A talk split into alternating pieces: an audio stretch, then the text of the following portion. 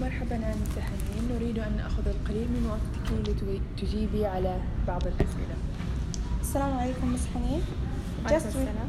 just we want to take um, a moment from your time to answer this question. sure. بالتأكيد. آه حسنا أول سؤال ما هو أو لماذا اخترت تخصص اللغويات التطبيقية كتخصص أساسي؟ Uh, the first question, why did you choose applied linguistics as your major? Uh, well, I chose it as a major because when I was at high school, I was really good in it and I found it really fun. آه، لأنه عندما كنت في الثانوية العامة وجدت آه، كنت جيدة في اللغة الإنجليزية وهذا ما دفعني إن- لأن أدخل هذا التخصص حسنا آه ما هي مادتك المفضلة ولماذا؟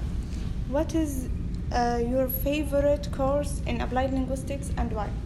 My favorite course is pragmatics because you study the hidden meaning of words and sentences, and this really interests me.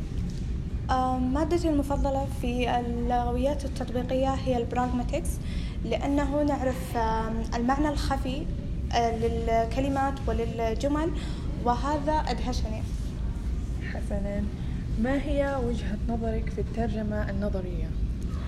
Okay, what is your opinion about site translation? Well, I really don't like it because I feel pressured to do two things at one time. في الحقيقة لا تعجبني الترجمة النظرية لأني أشعر بالضغط عندما أفعل شيئان في الوقت نفسه. أخيرا ما هي خططك لما بعد التخرج؟ At the end, uh, what is your plan after graduation?